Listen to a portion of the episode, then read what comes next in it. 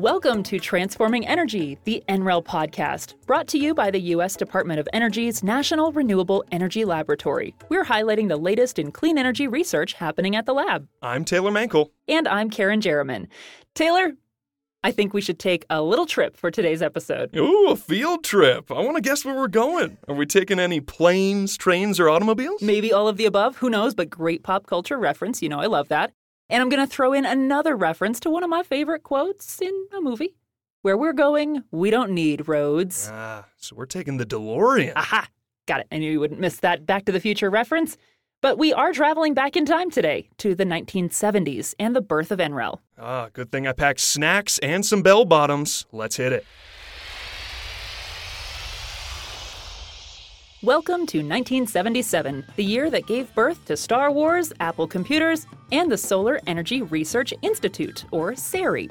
Opened July 5th of 1977 in Golden, Colorado, SERI was the first federal facility dedicated to developing solar power. It launched under director Paul Rappaport, a Princeton-based photovoltaic researcher and it opened right across the street from NREL's current South Table Mountain campus in the Denver West Office Park. It's located about a 20 minute shot west of downtown Denver. Yeah, shout out to our Building 16 NRELians. Heyo. I think to understand why SERI opened and what that has to do with NREL, we may need to turn the dial back on this time machine even a little further to 1973. Mm, good thinking, to the year of the U.S. energy crisis. So it's 1973. The Arab Israeli war is happening, and the United States decides to provide aid to Israel. In retaliation, the Organization of Petroleum Exporting Countries raises the price of oil to more than $5 per barrel. Later in the year, Saudi Arabia cuts off oil exports to the United States completely, sparking a full blown energy crisis. And this oil embargo results in a nationwide gas shortage.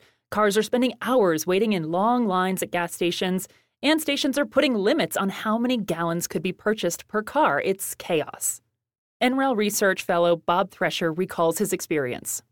I sat in a gas line for five or six hours, uh, as many other people did. But uh, at that point, sitting in a gas line, I, I really had sort of a, an anger that probably isn't quite subdued even today. I just didn't see any reason why we should be dependent on other people. It seemed like we should be able to generate our own energy one way or another. That was kind of a catalyst.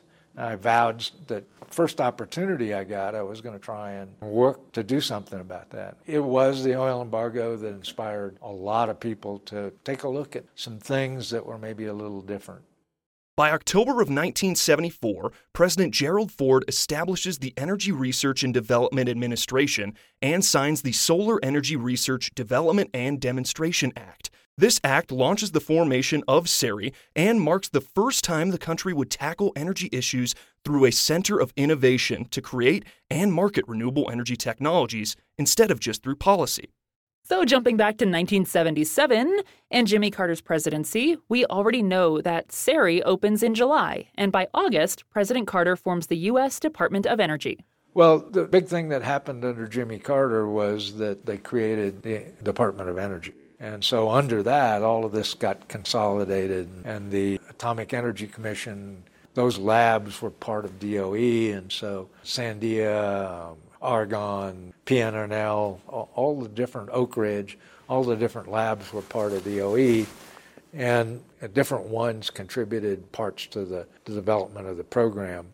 And this replaces the Energy Research and Development Administration. Yep. And meanwhile, SERI begins taking on wind research and development, expanding beyond its solar roots and setting the stage for its future as a national laboratory.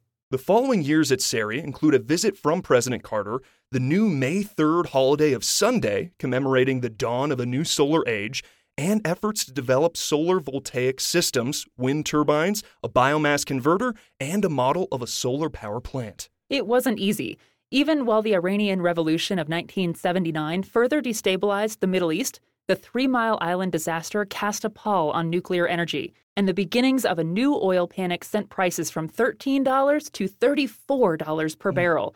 Domestic drilling in Alaska and a new administration in Washington brought the focus back to non renewables. And in 1980, SERI lost its director. Rappaport passed away on April 21st, the eve of Earth Day. It's interesting you mention Earth Day because Rappaport's successor was actually the co founder of Earth Day, Denis Hayes. Mm, no kidding. The 80s proved to be a turbulent decade as the laboratory faced funding cuts and uncertainty, as well as several more lab directors. But motivated by the Institute's mission for renewables, SERI's researchers and staff pushed forward. Okay, so let's jump to September 16th, 1991. Now that was a good day. Uh, do, do you know exactly what you were doing? I wish I could remember what I was doing that day. I can't tell you.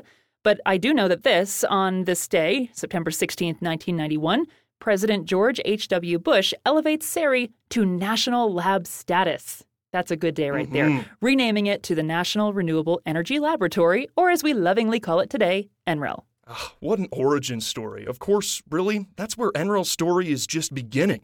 But let's save what happens next for another episode. I think you're right. Let's get the DeLorean back to 2023 before the flux capacitor runs out of fuel and we run out of snacks. Thanks for listening to this episode of Transforming Energy, the NREL podcast. I'm Taylor Mankle. And I'm Kerrin Jeromin. We'll be back in two weeks with more news from NREL. This episode was adapted from the National Renewable Energy Laboratory History Project by Kim Adams. Our theme music is written and performed by Ted Vaca, and episode music by Chuck Kurnik, Jim Riley, and Mark Sanseverino of Drift BC. This podcast is produced by NREL's Communications Office and recorded at the National Renewable Energy Laboratory in Colorado. We express our gratitude and acknowledgement that the land we are on is the traditional and ancestral homelands of the Arapaho, Cheyenne, and Ute peoples. We recognize and pay respect to the indigenous peoples of our past, present, and future, and are grateful to those who have and continue to be stewards of this land.